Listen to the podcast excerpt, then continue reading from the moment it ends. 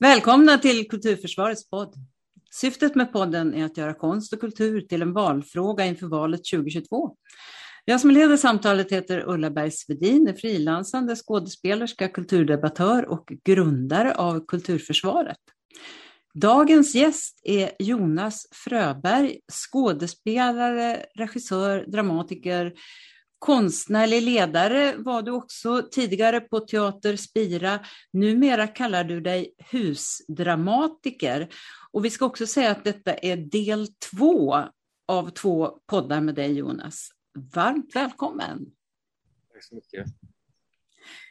Och eh, vi ska fortsätta med att fråga dig eh, om ett projekt som du eh, arbetade med på Volvo lastvagnar. Och jag tänker så här, arbetarrörelsen, de eh, hade ju i sin begynnelse som devis kunskap ger makt. Och det känns, tycker jag i alla fall, lite avlägset i dagens framtoning.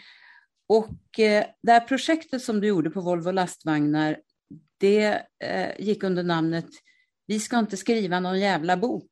Berätta om det. Ja.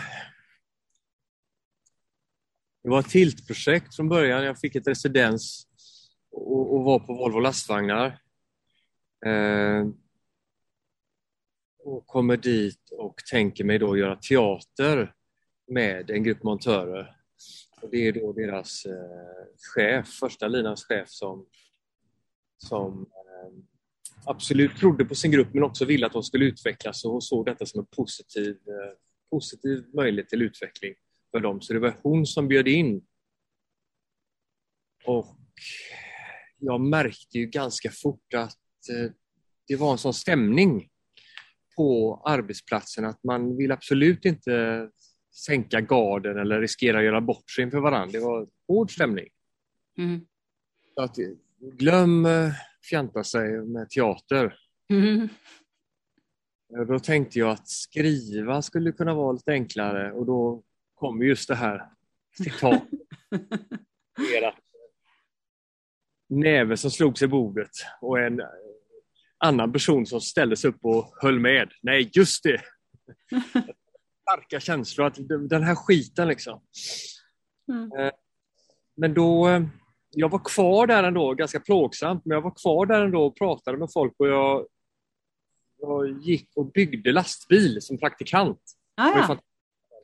Som skådespelare vill man ju göra själv för att liksom förstå någonting tycker man. Men den där informella kontakten, att kunna prata med folk när de då instruerar mig. Mm. Jag underifrån. För jag kunde ju ingenting så jag fick lära mig så gott jag kunde och kämpa så hårt jag någonsin kunde. Men eh, hur, hur, hur, hur, kunde du göra det? Det är ju ett löpande band där. Jag har åkt runt där och tittat.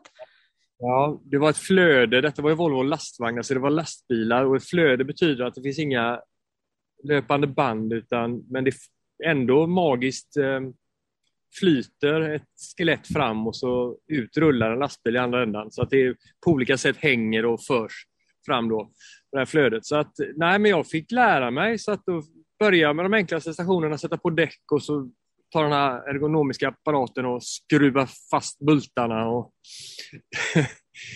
eh, till slut lärde jag mig kablarna också, var de skulle sitta, det som skulle kopplas in. Det var det svåraste, för det måste man kunna utan till då. Men, det var ju jättebra, för då var ju jag ju underdog och fick ja. ju lära mig. Så det var ju lite bättre ingång. Och då fick jag väldigt mycket, då fick jag höra väldigt mycket berättelser. Så det var en start. Men sen så fick jag så småningom lämnat till mig, mejlat till mig och berättat för mig när ingen annan lyssnade. Mm. Som vi samlade in. Där var starten. Och, och eh, vad, vad, gjorde du? Hur, hur, du sammanställde dem då? För att det, jag har också förstått att eh, chefen kanske inte var så nöjd sen. Nej, just det. Det var väldigt intressant det hela. Att det, det fanns ju då sedan decennier en sån här vi och dom-känsla mellan de som kallades chefer och de som kallades arbetare. Mm. Eh, alltså misstroende.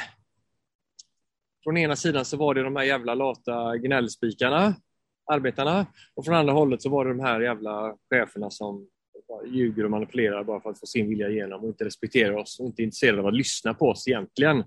Mm. Kom det fram i berättelserna då? Det kom absolut fram i berättelserna. Mm. Men det som var så slående var ju eh, att de berättelserna var starka, de var viktiga liksom, men det blev ändå inte de starkaste berättelserna. Den här eh, gnället eller ilskan eller anklagelsen. Utan det var ju personliga berättelser om hur man vill ha det i livet. Mm. På olika sätt, men också att reflekterande över sig själv och sin roll. Och vad händer med mitt språk när jag går här på fabriken dag ut och dag in och jag kommer hem till min fru och jag märker att jag är jättetråkig. Jag måste ut och springa en timme för att, innan jag kan komma hem. Eh, bara för att bli mig själv efter den här stämningen och arbetsmiljön. Och att jag märker att mitt språk försämras och jag måste själv läsa för annars är jag inte den människa jag vill vara. Alltså, mm. Essentiella rop på, på utveckling och faktiskt på kultur.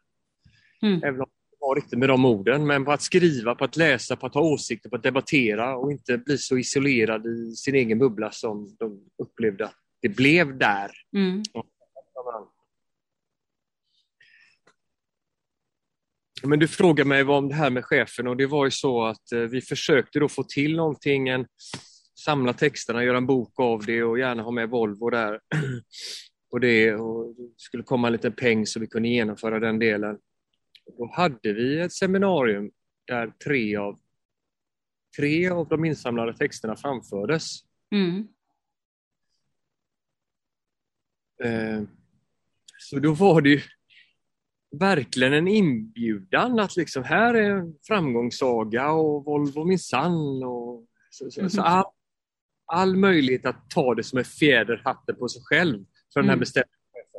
Men av någon anledning så blev han väldigt rädd när han hörde de här tre texterna. De var ju anonyma så jag framförde dem. Eh, och han sa att nej för fan, det här, här är för folk, det kan vi inte stötta. Eh, Vad var det han tyckte var farligt? Ja, det har jag funderat på. Eh, det var ju en eh, text som ifrågasatte arbetsmiljön på fabriken. Och så var det två väldigt känslosamma texter som var mer existentiella. Eh, om att göra upp med sitt förflutna. De var känslosamma. Och, jag, och de var ju de starkaste texterna. Så jag tror att det här att det blev så starkt känslomässigt det var ju det som berörde, så jag antar att det var det han studsade på. För att, att det så att säga gnälls. Mm. Fabriken, det var inte nytt, så det kan inte ha varit så överraskande och skrämmande för honom. Utan det var nog de två andra känslosamma texterna. Det var en eh, kvinna som hade genomlevt eh, våld i nära relationer. Mm. Och kämpade för att lämna det bakom sig i den här texten. Och så var det en man som kämpa för att leva ett fullödigt liv och, och lämna en gammal självbild och, och, också i sin arbetssituation och vara en riktig människa. Liksom. Med sina egna ord, sina egna funderingar. Det var väldigt stark den här existentiella kampen. Jag tror att, att det blir så känslosamt på något sätt så, så ja, jag vet inte, så fruktansvärt ytligt tänker jag som författare. Att, det var en framgång, vi och de ja börjar en dialog. Men han blev rädd, så det var något helt annat än han, vad han hade hoppats på.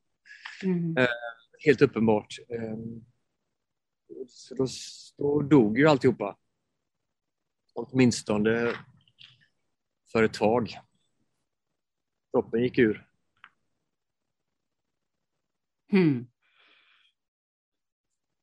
Ja, förhoppningsvis så är det i alla fall någonting som, som de har fått med sig och kunna ha som hjälp i sin egen utveckling? Ja. Ja, men det var tydligt att um,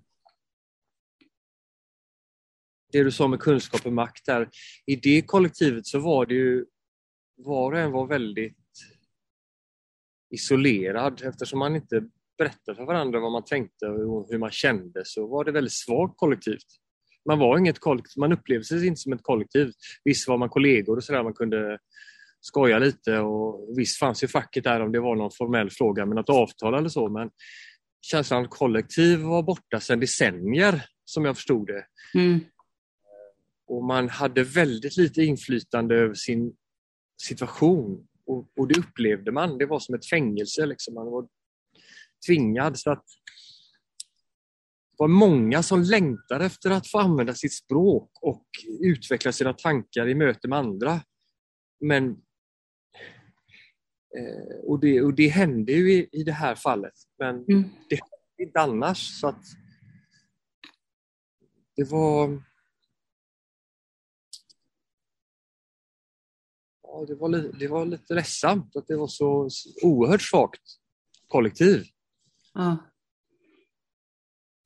På den arbetsplatsen. Och det behöver inte jag bara komma utifrån och säga utan det var ju, det sa de ju själva. Det var så, att det var tråkigt. Har du någon kontakt med någon av dem? Jag har kontakt med flera av dem faktiskt. Jag är en av de här eh, montörerna. Vi, eh, en kille som spelar musik och som tyckte, han var den enda som liksom vågade synas prata med mig. Här, han, han, tyckte det var roligt att det kom dit en konstnär och vågade mm. liksom det. Så att eh, han och jag gjorde en turné och då vi läste de här texterna. Mm. Um, under ett antal år reste vi runt under finanskrisen. Ah. Då var det ju mitt i den värsta krisen med mycket desperation på många liknande arbetsplatser runt, runt Sverige.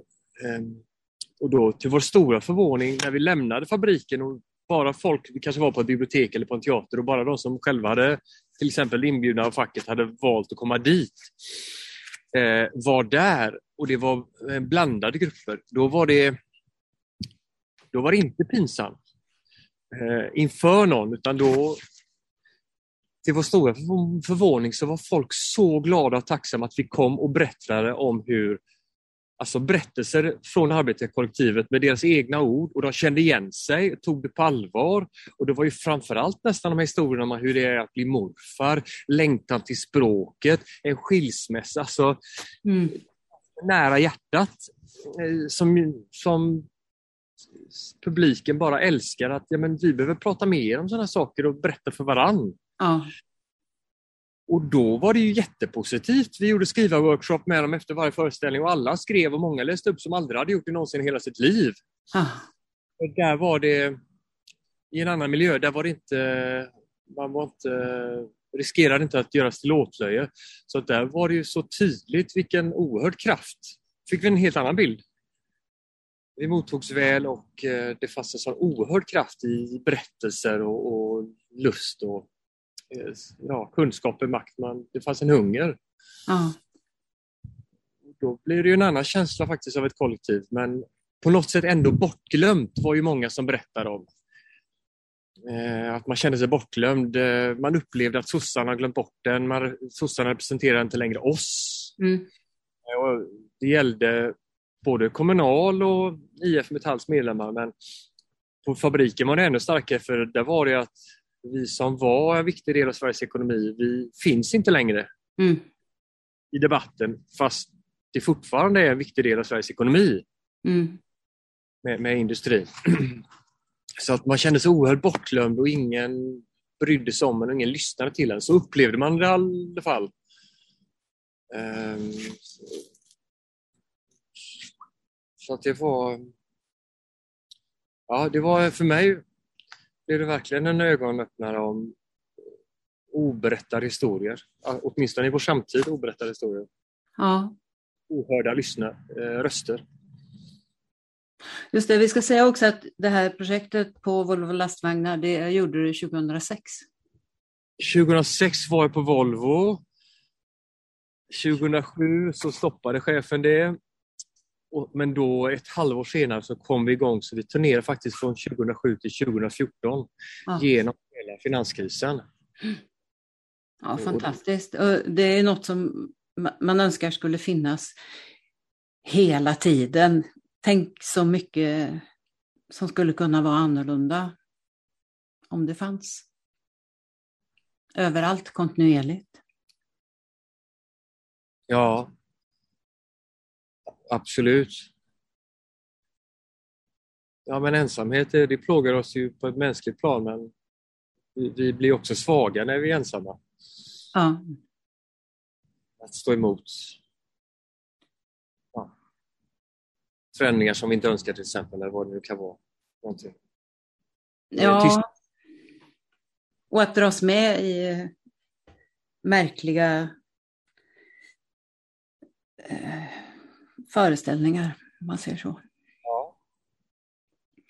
Apropå det så är vi på väg in i en valrörelse. Partistämmorna avlöser varandra och mm. det har ju varit och kommer nu partiledarbyten och vägar framåt stakas ut. Och du, du har ju skrivit en hel del om hur samhället ut, eller ska vi säga avvecklats, baserat på att du studerat Thatcher, Reagan och eh, ganska ingående tror jag en filosof och ekonom, Friedrich Hayek. Mm. Kan du säga något om det och om hur du menar att det påverkar eh, också synen på konstens och kulturens plats i samhället? New Public Management går det väl att sammanfatta som? Just det. Jag fick en syn på detta på Volvo med den här tydliga managementstrukturen. Alltså rätt skruv ska röta, möta rätt mutter vid rätt tillfälle och under rätt tidsåtgång. Helt enkelt ett styrsystem som baseras på mätning så att det ska fungera i fabriken. Det var liksom slutet av 1800-talet när verkstadsindustrin började växa fram i USA som man utvecklade detta. Och Det är det som heter då Volvo Production Systems eller Toyota Production Systems som gör att det funkar och är effektivt i fabriken. Eh, men jag såg ju att det betydde att det är mätning som, som styr. Det handlar alltså inte om någon slags förtroende mellan en chef och, och anställda eller man, man lyssnar på varandra. Det är inte en faktor alls utan man roterar istället så att man inte ska bygga allianser på den nivån. Eh, och man försöker heller inte bygga förtroenden utan snarare bryter man om förtroendena. Det baseras inte på att man lyssnar till exempel på arbetare utan det baseras på mätning av flöden och så ser man till då att eh, ta bort flaskhalsar så att det, allting flödar på. Mm. Eh, och, och, och, hur då de här personerna kände. Ingen lyssnade till oss. Och Det hemska var att det stämde. Mm. Så att då fick jag på något sätt en nyckel att förstå hur den här chefen resonerade. Allt som kan öka effektiviteten hjälper, men allt annat som solidaritet det blir ju ett slags eh, annat klet mm. som inte har med den här mätningen att göra. Alltså andra allianser som, som byggs upp, utan då är det andra system som, och det blir bara störningar som motverkar den här rena management. Um, fick jag syn på detta, okej, okay. det kan finnas um, sidoeffekter av management. Eh, när det är för hårt och för kallt. Svensk lagstiftning och, och facket såklart, det är ju inskränkningar av management. Man kan, de kan inte bara köra utan de måste. Självklart, Volvo följer lagar. Helt självklart. Men, så det är inskränkningar av management. När jag kom till Turkiet och gjorde den här eh, föreställningen under de här turnéerna under finanskrisen då var det så tydligt för oss berättade arbetarna, det var liknande historier, men de berättar ju att för oss är det, vi har inga inskränkningar. Pratar man med en fack, an, fackanställd så får man kicken från fabriken. Mm. Facket är inte välkommen. Och, och skyddsombud har man inte därför att ägarna säger att ska vi ha mer skyddsrutiner då går det långsammare och då blir vi dyrare och då förlorar ni jobben för att en fabrik i Egypten eller Kina gör det här billigare. Vill ni förlora jobbet? Så man levde alltså utan fack, utan skyddsombud, med olyckor och med misshandel av kvinnor på arbetsplatsen. Och det gick inte att säga till någon. Så det var en, fanns enormt starka historier eh, som var ju det viktigaste, det finaste, men samtidigt fick jag syn på att en ännu mer oreglerad management blir ju helt fruktansvärd. Bara en apparat som inte alls tar hänsyn till människorna. Och vi har samma apparat i Sverige, mm. fast mildrad av mm. vår starkare lagstiftning och fackliga tradition. Så att jag liksom fick syn på hur apparaten fungerade. Och när jag sen kom och gjorde ett, ett, ett, ett eh, flerårigt eh, teaterprojekt, teater och skrivprojekt på gymnasieskolan i Göteborg, så såg jag att skolan använder samma mätningsbaserade styr och utvärderingssystem. Mm.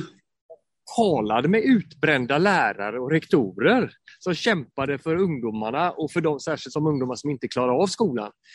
Och Då berättar de att det här får inte vi prata om, för det här, vi har redan löst de här problemen. Hur, hur då? Ja, men förvaltningsdirektören tar tag i sakerna, Ta beslut. Och då var det ju, mätetalen var ju då utifrån elevpengen, antal elever som går kvar på skolan. Och så var det konkurrens, man tappar elever då för att man har elever med besvär. Um, och då sjunker elevpengen. Så det var väldigt stort fokus på detta, man ska hålla elevantalet uppe. Och när förvaltningsdirektören väl har tagit ett beslut, då ska man inte ifrågasätta det. Så man fortsätter köta om de eleverna som fortfarande inte kan tillgodogöra sig undervisningen. Då går man ju emot besked, beslutet uppifrån. Alltså jag kände igen att det var samma mekanism. Det är inte via förtroende mellan rektors chefer och rektor eller rektor och lärarna som man når eleverna, utan det är genom mätning och sen kommer påbud uppifrån som ska genomföras. Och man ska inte protestera, för då blir man en störning.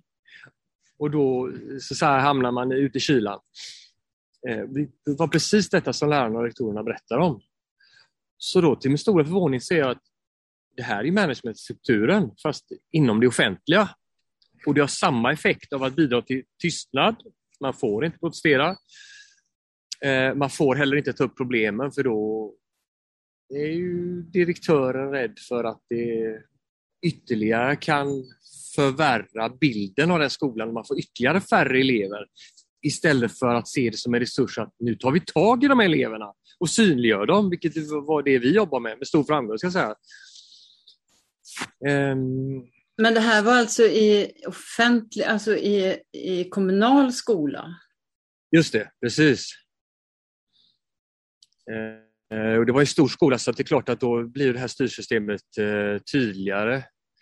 Eh, och de personliga relationerna går och när det, när det är så många chefer och stor personal. Men det blev kristallklart så det hjälpte mig att få syn på precis det här eh, mätningsfokuset som bryter mot solidaritet och lojaliteter mellan människor. Och också på att se på verkligheten själv utan man bara för mätetalen vidare som då finns inom vården och inom skolan. Men då, det borde väl ha lite att göra med också då att även, även kommunal skola nu liksom ska så att säga, mer eller mindre gå med vinst eh, enligt ja. Eh, samma, ja, samma idé som friskolorna eller de, alltså de Jo, det är klart, absolut. Privatägda skolorna. Management inom det offentliga, det är inte en... Det ska ju vara det här upphandling och så vidare så att det påminner om en fri marknad men det är ju ingen fri marknad utan det är det inom det offentliga. Det är ju styrt av staten hur det ska fungera. Eh, vi ska ha skolor till alla och så vidare. Vi ska ha sjukvård. Eh, så att systemet härmar ju den fria marknaden. Så det är helt, helt rätt att, um, som du säger, att det, nästan som att det ska vara vinstdrivande. Systemet är inriktat på att härma en fri marknad. Och det märker vi också med de kommunala bolagen. Det blir allt mer som näringslivet. Mm. Höga vd-löner, direktörslöner då. Eh, fungerar som ett företag. Det kan vara vinstdrivande och det, då förväntas också lojalitet mot arbetsgivaren. Inte mm. öppenheten och meddelarfriheten inom det offentliga. Det vill säga man blir straffad om man inte visar den lojaliteten, vilket gör att det faktiskt är eh, en inskränkning av det allmänna och mm. av yttrandefriheten, av demokratins råmärken, att vi kan tala om det som händer inom skolan och vården och diskutera problem öppet.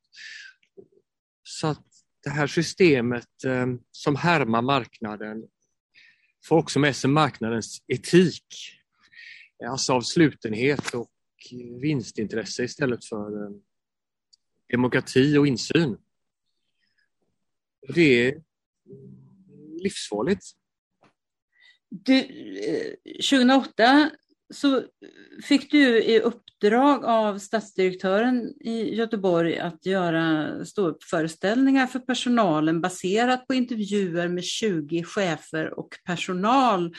Och, och, då sa stadsdirektören spegla oss, spegla oss hur vi lever upp till värdegrunden och även när vi inte gör det.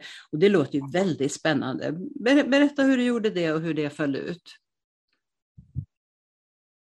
det var väldigt spännande. Vi var två konstnärer som intervjuade tio stycken eh, anställda och chefer på Stadskansliet, statsledningskontoret som det heter idag. Och sen skulle vi göra föreställningen baserad på det. Ehm, ja. Vad var det som framkom i, i intervjun? Ja, ja, jag tystnar för att jag får eh, minnesbilder av allt och, och, och vad folk berättade. Men det som framkom var ju att i en sån ledande funktion som statsledningskontoret har så måste man ju självklart följa styrdokumenten och politikernas beslut och, och lagen. Självklart. Och samtidigt så måste man tänka och värdera själv. För mm. annars så klarar man inte av att utföra sitt uppdrag. Mm. Det är en viktig och ledande funktion. Och i den här balansen då mellan att värdera och så att säga blint lyda, så hanterar man den, eh, berättar de, genom att blint lyda det, det, det, var en kultur som gjorde att man fick inte ifrågasätta överhuvudtaget. Det var inte så att man kunde ha ett brainstorm och komma med bra idéer. Utan man höll käften, gjorde det chefen sa och kom man med en annan idé så hamnar man i kylskåpet. Som man kallar det. Man, man fick inga intressanta arbetsuppgifter, man blev liksom utmobbad. Och hade man väl hamnat där så var det många som antingen till slut blev kickade eller själva bytte arbetsplats. Så, så censuren och självcensuren var väldigt stark, berättade man om. Men hur såg det... värdegrunden ut då? Ja, det var ett hemligt dokument med, som jag fick ta del av för att kunna förstå detta, men det var ju naturligtvis eh, öppenhet och transparens var ju en del av värdegrunden. Ja. Så att det var ju Och jag kände ju igen då det här. Vi ska mäta och utföra, rapportera tillbaka uppåt. Och vi ska inte tänka själva, det får vi inte. Alltså jag kände igen mätningsfokuset från Volvo och, skolan. Det var ju New Public Management, liksom koncentrat på statsledningskontoret. Men, men i, värde, i, i, i värdegrunden också? Värdegrunden, det var mot värdegrunden. Ja. Eh, man, att det var en sån bristande transparens. Och detta var ju eh, precis innan det kom fram med Muteborg. Mm. Eh, och det här med toppstyrning och stängda rum och att det skulle genomlysas. Mm.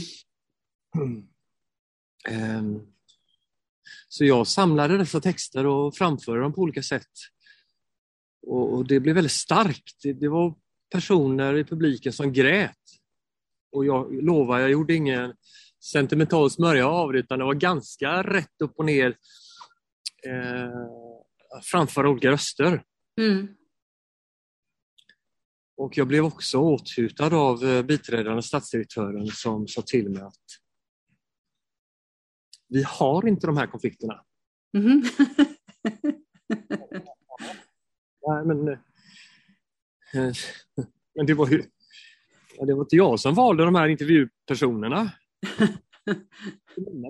Nej, men om vi har dem, om vi har dem, så ska de inte tas upp på det här sättet och inte av dig. då, fick, då fick väl biträdande direktören tala med sin chef, då, för det var väl chefen som hade bett dig? Ja, men jag tror att det var så att han sköt henne framför sig, eller om hon skyddade honom för att eh, ja. han ville detta. Men det var liksom att det fanns onämnbara grejer och han hade väl inte förväntat sig att jag skulle komma eh, en check och glad gatuman skulle komma och beröra de onämnbara grejerna. Och censur, självcensur på arbetsplatsen tillhör de onämnbara sakerna. Man får ja. inte om att det försiggår censur och självcensur. Ja. För, då, för då, ja, då har man gjort bort sig. Mm. Eh, och det, det var det som, och det, där kan jag säga att jag var naiv. Jag tyckte det var bra. jag tror jag får, vad, vad duktig jag är. Ja. Naiv att jag inte insåg att han menar inte det. Ja. Eh, utan det här skrämmer även honom. Ja. Och, även, och sånt här ska man inte prata om på den här arbetsplatsen utan det här ingår i det som tystas. Mm.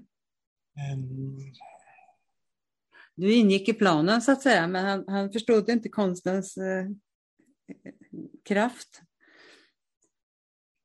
Nej, nej, just det. Jag, jag, tror att det var eh, både han och jag hade en naiv eh, förväntning på hur det skulle utvecklas.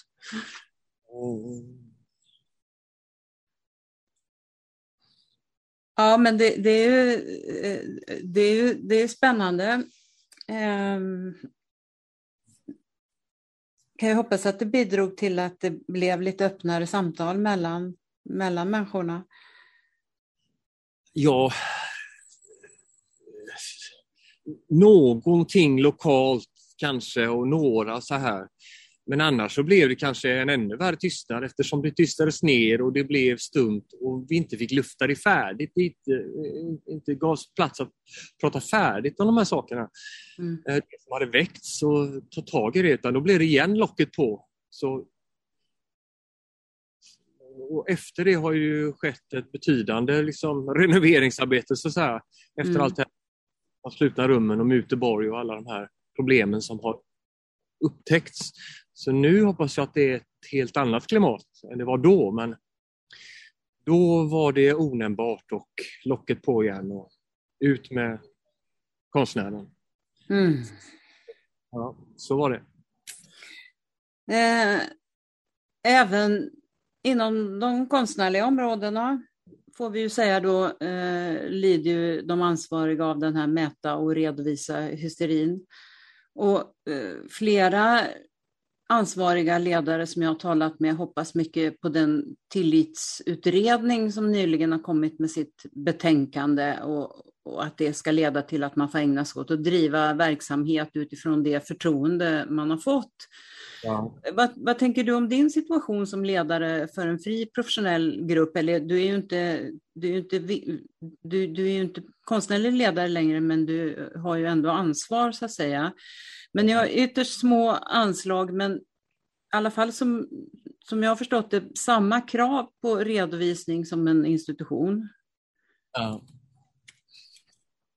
ja jag skulle säga att eh, vi är oerhört tacksamma Först vill jag säga att vi är oerhört tacksamma över den svenska kulturpolitiken som, som har varit och som fortfarande är. Att det finns, eh, det finns en konstpolitik och det finns medel för offentligt finansierad konst och kultur. Det, det är vik oerhört viktigt och det är generöst och det finns. Så att jag, vi uppskattar verkligen det. I många andra länder så är det på andra sätt och, och ännu tuffare. Så det ska sägas. Men för att svara på din fråga. Ja, det... Det är en kamp att, för jag märker hur lätt det är att internalisera de här mätningsfokuset. Att tänka i projektplaner och utvärderingar och eh, det som ska redovisas tillbaka och att det till slut så vet vi det så väl vad vi behöver nå upp till. Och då är det ju inte konstnärlig kvalitet utan då är det ju att fylla i rätt siffror i de här rutorna och det är en risk att eh, vi internaliserar det så att det påverkar oss medvetet och omedvetet i hur vi utvecklar vår konst. Mm. Vi gör det som passar in i det där rutnätet. Eh, och det, det är något vi har jobbat med under ett antal år, att liksom försöka komma på hur vi kringskär oss redan innan för att det ska passa in i rutorna. Ehm,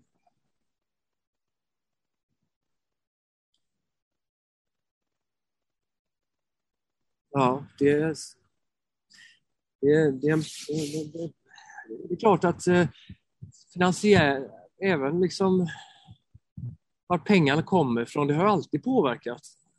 Så, så här, man tänker sig mecenatsystemet för hundratals år sedan Man fick pengar någonstans ifrån och man kan inte vara opåverkad av vem som betalar den. Men det här är ju en oavsedd bieffekt av, av styrsystemets logik som vi då sett i så många andra världar, hur det påverkar hur människor interagerar med varandra. Och det faktiskt eh, begränsar eh, den fria tanken och begränsar eh, dialog och yttrandefrihet och lojalitet mellan människor. Jag kan bara erkänna att när vi blivit duktiga på att söka om pengar, då har vi redan internaliserat det här systemet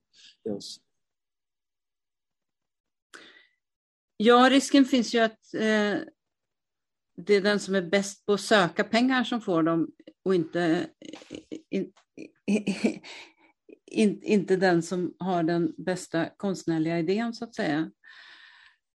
Eh, det, det, och jag tänker att om man, om man måste lägga väldigt, väldigt mycket tid på att, att formulera sig för att söka och att formulera sig för att redovisa så blir det ju mycket, mycket mindre tid över till det som människor är utbildade för, konstnärligt, konstnärligt utbildade för. Och det är väl ändå den kraften som samhället ska ta tillvara i första hand. Och fria professionella grupper har ju inte personal som kan göra det där arbetet. Och det är där jag tänker att det skevar när, när det ställs samma krav på, på omfattande redovisningar och, och ansökningar och så där. Särskilt när det är verksamheter som har funnits länge som om och om igen måste göra samma procedurer som är väldigt tidskrävande. Och det är människor som inte är avlönade på samma sätt. Eh, det är där jag tycker att det är väldigt eh, konstigt med de kraven. Just det. Och, eh, detta för mig till 2014 så skrev du som svar på en artikel om kulturpolitik så här. Jag är skamligt nog arbetslös efter åtta år som chef för Teater Spira och detta trots att jag hela tiden drivit fem parallella teaterprojekt, fem stycken alltså, för att få ekonomin att gå ihop. Statens kulturråd tyckte inte att det ni gjorde var teater för att det var berättelser ur livet. Väldigt märklig eh, påpekande. Är inte all konst berättelser ur livet, tänker jag? Jo, verkligen. Jag måste vara ödmjuk och säga att det var ju en eh, det var ju en eh, utsänd person från Kulturrådet vars, vars bedömning då eh, låg, oss, låg oss till last under många år för det formade handläggarna i Stockholms syn på oss vad den här göteborgska konstnären då, som hade uppdrag att åka runt och se på föreställningar hade sagt. Så det kom ju delvis från den personen. Mm. Eh, och det var ju så, det var ju slags eh, avskalad föreställning med berättelser ur livet eh, gestaltat. Eh, en slags fattig teater, skåde, skådespelarens teater. Och det var inte hennes smak helt enkelt. Och så kan det vara. Då, vi blir ju ledsna men, som man blir men eh, just att vi märkte också att det påverkade Kulturrådet så på oss. För de har ju haft i alla fall en mer akademisk syn på konsten tidigare och Göteborgs stad har ju att saker har med verkligheten att göra. Och det tycker de är jättepositivt att det finns en lång process som involverar människor. Nu kommer en ambulans som åker förbi. Ja, jag hör, vi hör lite bakgrundsljud där. Vi kan berätta för lyssnarna att du faktiskt sitter utomhus eh, och det är därför det hörs lite bakgrundsljud. Men det är ju ingenting vi behöver bry oss om faktiskt. Eh, men för att återgå till det här resonemanget så är det ändå så att du har fått stöd från Västra Götalandsregionen. Du fick bland annat kulturstipendium 2011. Du har fått stöd från Fri Kultur Göteborg och du har fått fantastiska recensioner. Jag vill citera Johan Hilton i Nöjesguiden som skrev så här. Ett så påtagligt flöde av sinnessjuk värme att det helt enkelt inte gick att värja sig. Det är knappast falsk marknadsföring att påstå att Jonas Fröberg har genialitet i övermått. Men det räckte inte för Statens kulturråd. man blir glad. En dålig recension så får man en bra recension. Det är underbart. Bara tacka och jag ska säga att vi har, vi har fått stöd från Statens kulturråd sedan dess. Ja. Vatten under broarna och eh, och även de har förändrat sin, sin syn så som jag uppfattar Jag har inte direkt insyn i hur de tänker men det verkar att de har, också de har förnyat sin, sitt sätt att arbeta. Och, eh, men jag ska säga att när jag gjorde föredrag om de här fynden jag hade fått då, var mm. vi hade eh, styrsystemen i kulturen och hur vi hade sett det i vården och på skolan och från allra första början på mm. Volvo. Eh, så var det en handläggare från Kulturrådet där. Det var 2014. Då så blev jag lite nervös. Och var, var, liksom, ska de... Ska de Kontroll. Så vad säger jag nu? Och jag frågade dem snällt efteråt. För de kom inte fram och presenterade sig, men jag hade förstått att eh, på något sätt, det stod på anmälningslistan. Och då sa de, nej vi är här vi här på eget initiativ utan det är för att vi är så less på de här styrdokumenten och de här mätningarna vi fyller i papper som sedan bara ligger i eh, skrivbordslådan och samlar damm för ingen bryr sig, ingen är intresserad av det men det tar mm. mycket tid. Ja. Att de som är på andra sidan har uppmanat oss att fylla i allting för att det är deras jobb. De ja. plågas av så så här, när mätningshysterin tar över och mm. fjärmar oss från verklighet, alltså verksamheten, ja. innehållet i verksamheten. Eh, så det var ju en oerhörd, eh, vad tur att jag frågade dem, för att då fick jag liksom en helt annan bild av det. Så att, um... Jo, men det är väl så också och att eh, precis som du sa, det kan ju också hänga på en person och det är ju naturligtvis det, det, det, kan ju vara olyckligt om det hänger på en, en persons bedömning, eh, så att säga. Det var det avgörande för oss att få in ett gott ord där, en fot in i dörren. Men ja, precis. över det med, med tiden. Ja. Du menar ju att det öppna demokratiska samtalets arenor kommer att minska ytterligare om vi får ett maktskifte. Och du har också sagt att vi minskar yttrandefrihetens frizoner i Sverige, både genom bolagiseringar som vi har varit inne på här och genom ekonomi och målstyrning av de delar som är kvar av det offentliga.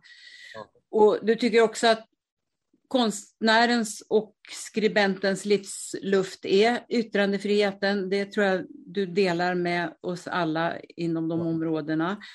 Ja. Och du menar också att konstnärer, skådespelare, journalister och författare bör därför känna ett särskilt ansvar och ta debatten igen och igen. Och hur, hur tänker du där? Vad, vad är det vi ska göra?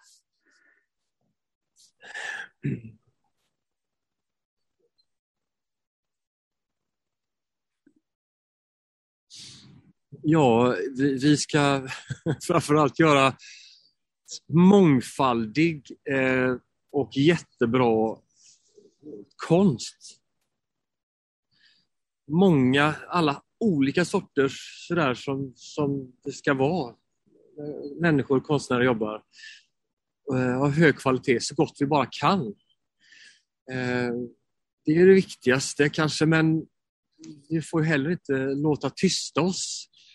Eh, och vi får heller inte stilla sig tigande se på eh, de förändringar som hotar demokratin och yttrandefriheten. Och jag, eftersom jag upplevt det så tydligt hur det här mätningsfokuset just de här aspekterna eh, har blivit så viktiga för mig då när jag såg till exempel ungdomar som inte riktigt klarar av skolan och så får man inte prata om det.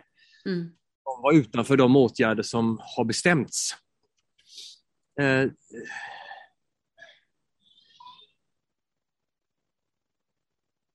är ungdomar som leker i närheten här. Eh, så då... Ja, en sak jag kom fram till under det arbetet, det är väl att helt enkelt bara se igenom eh, språket.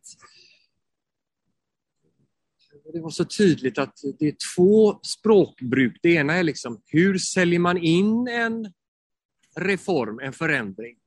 Den påstådda nyttan eller den påstådda ideologi bakom och sen vad är realiteten? Och vad jag har sett med det här managementarbetet eh, och New Public Management, eh, där allt ska mätas, det är ju att det är marknadshämmande så att det går ut. Det är del av en ideologi där man vill minska på staten, Så här, man vill minska i slutändan finansiering av offentligt finansierad konst.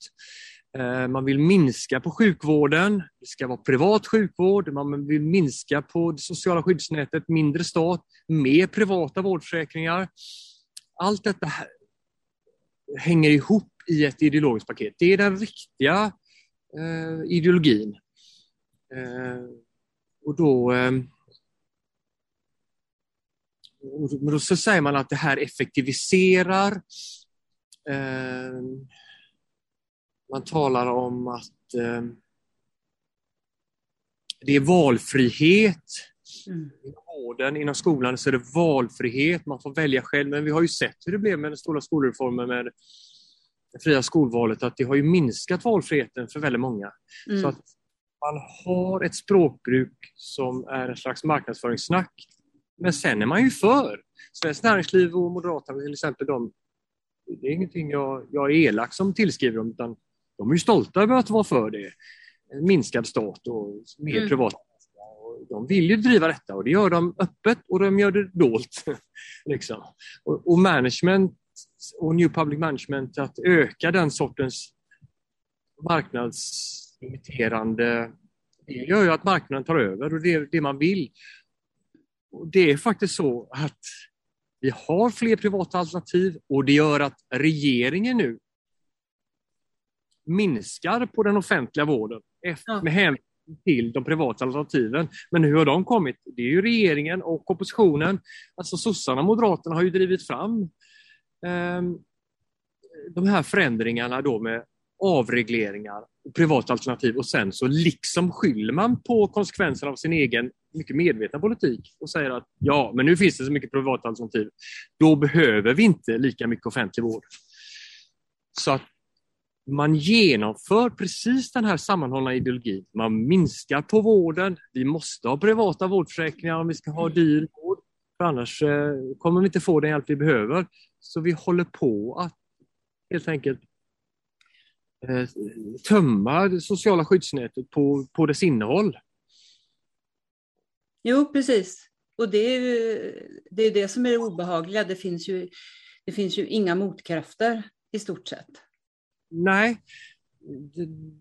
Jag har under de här åren jag har fått syn på det här systemet och vilka partier som har legat bakom de här förändringarna. Så ser jag att partierna som drivit igenom det har aldrig sagt att nu ska vi minska på det sociala skyddsnätet och vi ska öka klyftorna i samhället. Men man har talat om effektiviseringar. Mm. Man talar inte om att man är för minskad stat. Men vem, och ingen heller har talat emot det. Ingen har tagit den debatten alls. Eh, absolut, det finns undantag, men i stort sett så, så har de här reformerna gått under radarn på den offentliga debatten. Vi har pratat om andra saker. Vi har pratat om flyktingar, vi har pratat om saker. Ehm, men vi har inte pratat om finansieringen av det gemensamma och de förändringar som då har aktivt drivits fram och som redan är fait accompli i många fall. Mm. Så det passar ju väldigt bra att liksom förlöjliga sig över en kommunpoet i Tranemo. Ja. Eh, det passar väldigt bra och det är då felaktigt eftersom det var ju öronmärkta pengar så det var inte konkurrens med något annat. Men det passar väldigt bra att förlöjliga sig över det för det handlar ju om att förlöjliga att vi ska ha offentligt finansierad konst. Mm. Det är liksom en populistisk eh, retorik för att kunna fortsätta skjuta ner de här. Konsten är svår att röra och det är så oerhört lite pengar jämfört med, mm. med de stora samhällsprojekten. Mm. Vården är ju, har ju sedan länge pågått en nedmontering. Jag samarbetar i ett konstprojekt nu inom psykiatrin. Och där är ju lokala vårdenheter läggs ner, det har redan hänt. Mm. Varför gör man det? För att patienterna behöver ju närheten och förtroendet, kontakten, precis de här sakerna som vi talat om, som behövs i skolan också. Ja. Det, ska, det är för att det är en del av den här... Eh, antingen avreglerar man och privatiserar, alltså ut, ut från det offentliga, eller så är det centraliserat till de stora sjukhusen. Inte håller de nära lösningarna. Eh, det vill säga, pengarna och mättalen styr inte inte det egentliga innehållet och det är ju Ja, det har faktiskt med demokrati att göra. Skola och vård och kultur och att utarma tillgången till det som ska nå alla på något hyfsat likvärdigt sätt. Det är ju verkligen att utarma våra förutsättningar att ha ett gemensamt samtal och ha ett gemensamt samhälle. Det är jätteallvarligt. Det är det verkligen. Du nämnde ju i början av eh, den första eh, del ett, eh, del ett i den här podden med dig att eh, du gör en föreställning som heter Pneuma. Eh, jag tycker det är lite intressant med tanke på det vi har talat om med eh, hur man gör ansökningar. För den, den eh, den är ju lite speciell i, i sin uppbyggnad. Hur, hur tänkte du när du gjorde ansökan om den? Berätta lite om det. Ja, det var en fortsättning, fortsättning på det här arbetet med att synliggöra hur vi konstnärer har internaliserat den här mätningshysterin, hur vi har blivit duktiga ofyllare och hur det påverkar den konst vi skapar och hur vi samarbetar. Så vi försökte liksom sätta på oss, vi försökte göra ett tvärtom-projekt där alla konstnärer ska vara delaktiga hela tiden eh, så att man inte hamnar i där liksom, tanken om en färdig produkt som ska sälja och, och så går man in i så den medvetenheten finns ju också, men det är inte det som ska styra det konstnärliga arbetet. Där ska det konstnärliga styra. Så vi tänkte att alla konstnärerna eh, får final cut. De ska göra sitt eget verk, så det är inte någon som ska vara liksom scenograf åt någon annan. Scenografi är en jättefin eh, konstutövning i sig, men vi ville verkligen spetsa till det. Så det var då en kompositör och en, en skulptör och så jag som skrev text. Eh, och för att ytterligare hitta ett sätt att spetsa till det så börjar vi med musiken. i teatern är det lätt att börja med, med stjärnan som gör att folk ska komma. Eh, eller pjäsen som gör att eh, folk ska komma. Eller man ska få finansiering. Vi börjar med musiken. Kompositören fick carte blanche att skriva, sen skulle skulptören och jag lyssna på det och utifrån det skapa våra verk. Och sen skulle regissören, den stackaren, få sammanfoga de här mm. tre delarna. Om det gick. Mm. Och det var liksom hur vi hittade sätt att för oss själva fräscha upp vår blick på varandra och på vår egen konst. Och våra öron lyssna verkligen och inte bara göra nästa föreställning. Vi vet att det kommer publik om vi gör det här. Liksom. Mm. Just det, så var det. Så att eh, hela processen föreställningen var gestaltande av precis det försöket. Börja lyssna till varandra igen. Men när du skulle göra den ansökan då, hade du inte ändå funderingar på, kommer det här verkligen att, kommer, kommer de att ge mig anslag för att göra den här föreställningen? Ja, vi börjar ju tala med då Kulturbryggan på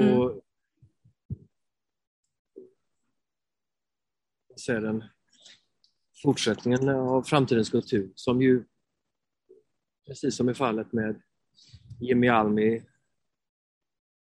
Tranemo, att det, det ska ju vara spetsig konst som prövar någonting nytt eller som sticker ut. Eh, så att de var ju ändå positivt inställda till att vi formulerar oss så tydligt mm. vad vi ville. Men då hade vi en debatt där, liksom, att vad vi vill är ju egentligen vi vill ha pengarna och sen vill vi upptäcka, vi kan inte på förhand säga vad det ska bli. För den konstnärliga processen börjar när vi tillsammans börjar arbeta. Mm. Vi som producenter har lärt oss hur man ska formulera sig, så man hittar på projektet innan för att kunna beskriva det för att få pengar till det. Och sen mm. gör man det. Men risken är ju att man faktiskt gör det som man skrev, det där hittepå-projektet som mm. bara var uttänkt i förväg. Liksom. Istället för att jobba konstnärligt och vara närvarande i nuet. Mm. Så då sa vi det att så här är det. Och då sa de att ja, skriver ni det då måste vi ge det avslag för det, det går emot våra styrdokument.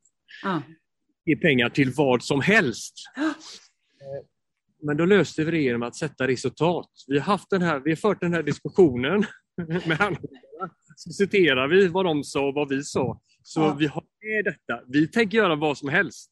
Fast det var inom situationstecken. Så vi liksom vi skrev att vi kommer lägga oss så nära det som det bara är möjligt och att vi ändå ska få lov att få pengar. En stor betoning då på den här processen och lyssna och skapa utifrån det. Och det, det, var väl, det var väl precis på gränsen för vad som var möjligt eh, för dem att bevilja då. För det, det, det där är ju lite intressant med tanke på att he, eh, utbildningarna har ju gått mer och mer åt att eh, det inte handlar om att lära sig hantverk i första hand, utan det handlar om att eh, studenterna jobbar i process och så ser man vad det blir. Ja, ja just det. Ja, är det så? Där, många, där många studenter ju känner sig ganska vilsna eftersom de blir liksom mer eller mindre tillsagda att ja, men gör något så tittar vi på det. Ja, jag eh, förstår.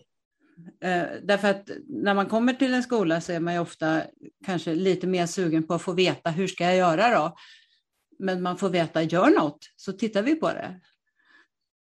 Ja, men man ska säga, det finns olika exempel. Mejan, Stockholm, ja. de med hantverket. Och man har en professor som handleder, man får välja professor själv och så bara kör man det finns apparater, verktyg, maskiner och det finns jättemånga olika tekniker som man får välja själv under de här fyra, fem åren. Jo. Att lära sig hantverket. Valand har gått en annan väg. Det låter mer som det som du beskrev. Att man experimenterar och testar och, och olika medier och ifrågasätter och kanske också beskriver tankarna, processen. Eh, men att man inte har samma fokus på att faktiskt lära sig hantverket och få träna på det och få handledning i det. Och som skådespelare så älskar man ju att få träna och lära sig, för annars så blir det ju ingenting. Nej, men det, det, för, det, finns en sån diskussion överhuvudtaget på de konstnärliga högskolorna har jag förstått. Och eh, det är intressant att du nämner Mejan. Jag ska tala med utbildningsledaren på Mejan om en stund. Ja, just det. Eh, men, men eh, just att även där så finns det olika metoder så att säga. Så, eh, så, så, att just det där att, att, men att, att man kan välja, så att säga. Det är ju, eh, men det är ju intressant, tänker jag, att om, om eh, många studenter lär sig att eh, du, kan, du kan gå in i en process utan att veta vart du ska. Ja. Så, och sen har, finns det kriterier där du sen ska söka pengar där du måste veta från början exakt vad det är du ska göra, hur du ska göra och vad resultatet ska bli, då går ju det i clinch. Ja. Det är ju något man borde ta en diskussion om i så fall, tänker jag. Ja. Ja, just det. Konstnären som den ofrivillige företagaren behöver lära sig mm. Ja, eller kanske de som ger anslag kanske måste lära sig hur man är utbildad. Ja. Det kanske vore rimligare på något sätt.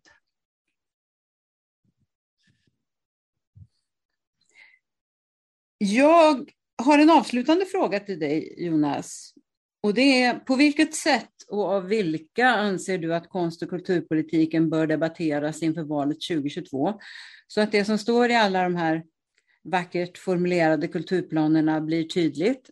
Att konst och kultur är viktigt för såväl samhälle som medborgare.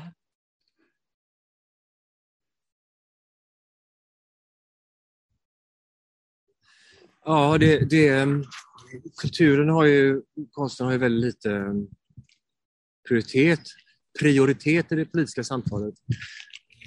Jämfört med de stora kostnadsställena som jobb och miljö och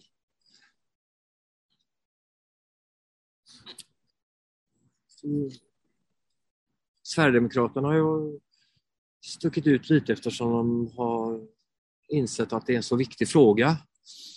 Eh, även, att, även om det har varit väldigt obehagligt att se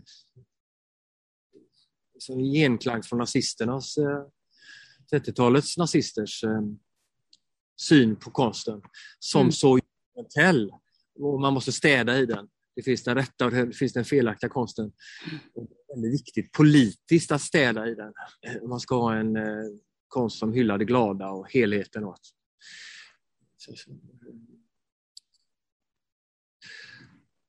så att de eh, tillhör väl undantagen som verkligen eh, ser hur ideologiskt och politiskt viktigt det är med konst och kultur. Och annars befarar jag att det blir de här Jimmy Alm-grejerna. Att man alltså, som en populistisk strategi kan använda konsten som eh, slagträ och då handlar det inte om konsten utan då handlar det ju faktiskt om att eh, driva på en avreglering och, av samhället, att det offentliga ska stå för, eh, för en mindre del av kakan, till exempel när det gäller skola och vård. Mm. Och tar man någonting som man tror ska vara löjeväckande eh, så blir det populistisk retorik helt enkelt för att stödja den fortsatta avregleringen, privatiseringen, samhället som redan har gått långt. Ehm, så det är klart att insatta, kunniga människor som diskuterar konst och kultur, det vore väl jätteviktigt. Eh, för då handlar, det, då handlar det om konsten och kulturen. Eh, jag blir ju rädd efter att populismen har vunnit så stort, jag menar Brasilien och, och USA eh, det har fungerat så väl med den här retoriken så jag är ju rädd att det är en debatt som inte kommer, som inte kommer överleva. Inte kommer lyckas ta någon plats. Men det vore underbart om den gjorde det. Usch, lät jag deppig nu?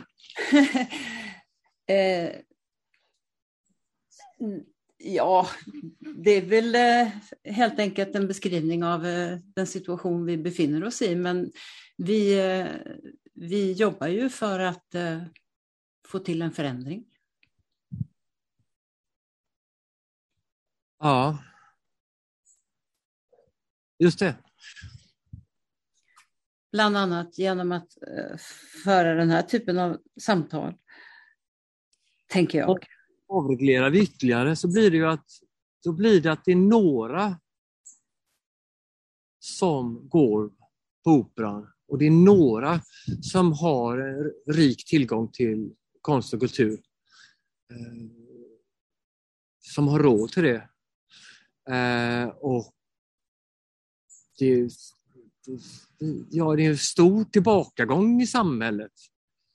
Med ökande klassklyftor, ökande bildningsklyftor och eh, ökande kunskapsklyftor. Och det, det är naturligtvis ett hot för demokratin och, och välfärden. Så att det skulle vara väldigt olyckligt att fortsätta åt det hållet. Eh, att utarma samhället. Så det tycker jag att vi, och där är konsten en del och skolan och vården andra delar som är jätteviktigt. Det, det måste vi prata om och synliggöra vad det egentligen är de pratar om som driver en politik som går åt det hållet. Föra ner det till verklighetens nivå, vad det blir för konsekvenser av det. De är väldigt väl medvetna om, om det. De, de eftersträvar det, de som är för en sådan politik.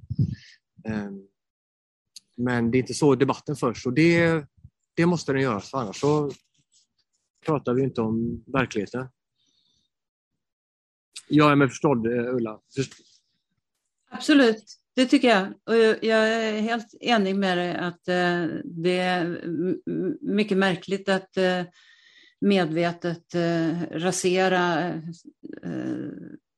de funktioner som ska fungera stöttande i samhället och sen oja sig över konsekvenserna. Det känns väldigt märkligt. Just det. Det var det som blev en aha-upplevelse för mig när jag läste om Friedrich Hayek då, som, från Chicago-skolan, en föregångare till Milton Friedman och som har varit med och också